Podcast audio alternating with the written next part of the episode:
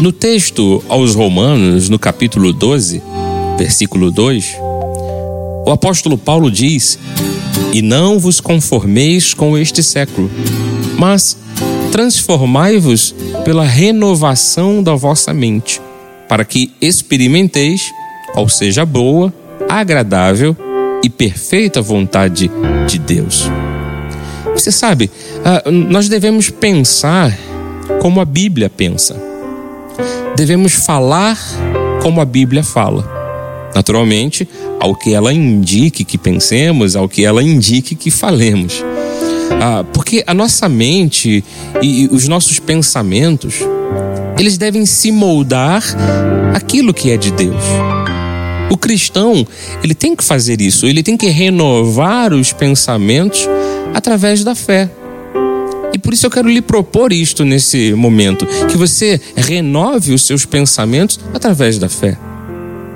Naturalmente, esse processo é um processo contínuo, é um aprendizado, é um crescimento. É, porque muitos de nossos problemas eles têm raízes nos pensamentos errados, negativos, pessimistas. Então você precisa renovar a sua mente para entrar em sintonia com aquilo que Deus quer que você pense. As suas palavras têm que ser fruto de um coração totalmente tocado pela fé.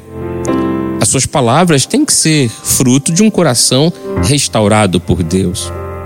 E justamente quando o texto de Romanos diz que coisas boas, coisas agradáveis e coisas perfeitas da parte de Deus é, podem fazer parte da, da nossa vida, é interessante que você pense nisso.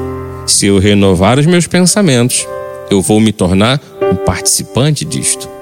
E é claro, existem algumas regras a serem cumpridas.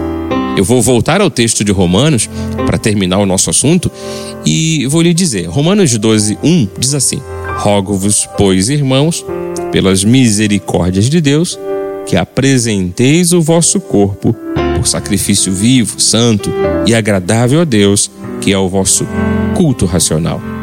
E não vos conformeis com este século, mas transformai-vos pela renovação da vossa mente, para que experimenteis qual seja boa, agradável e perfeita vontade de Deus.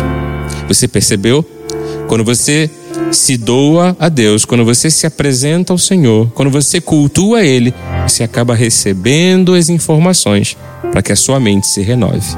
E quando a sua mente se renova, pronto, você acaba vivendo e experimentando coisas boas, agradáveis e perfeitas. Renove a sua mente através da fé.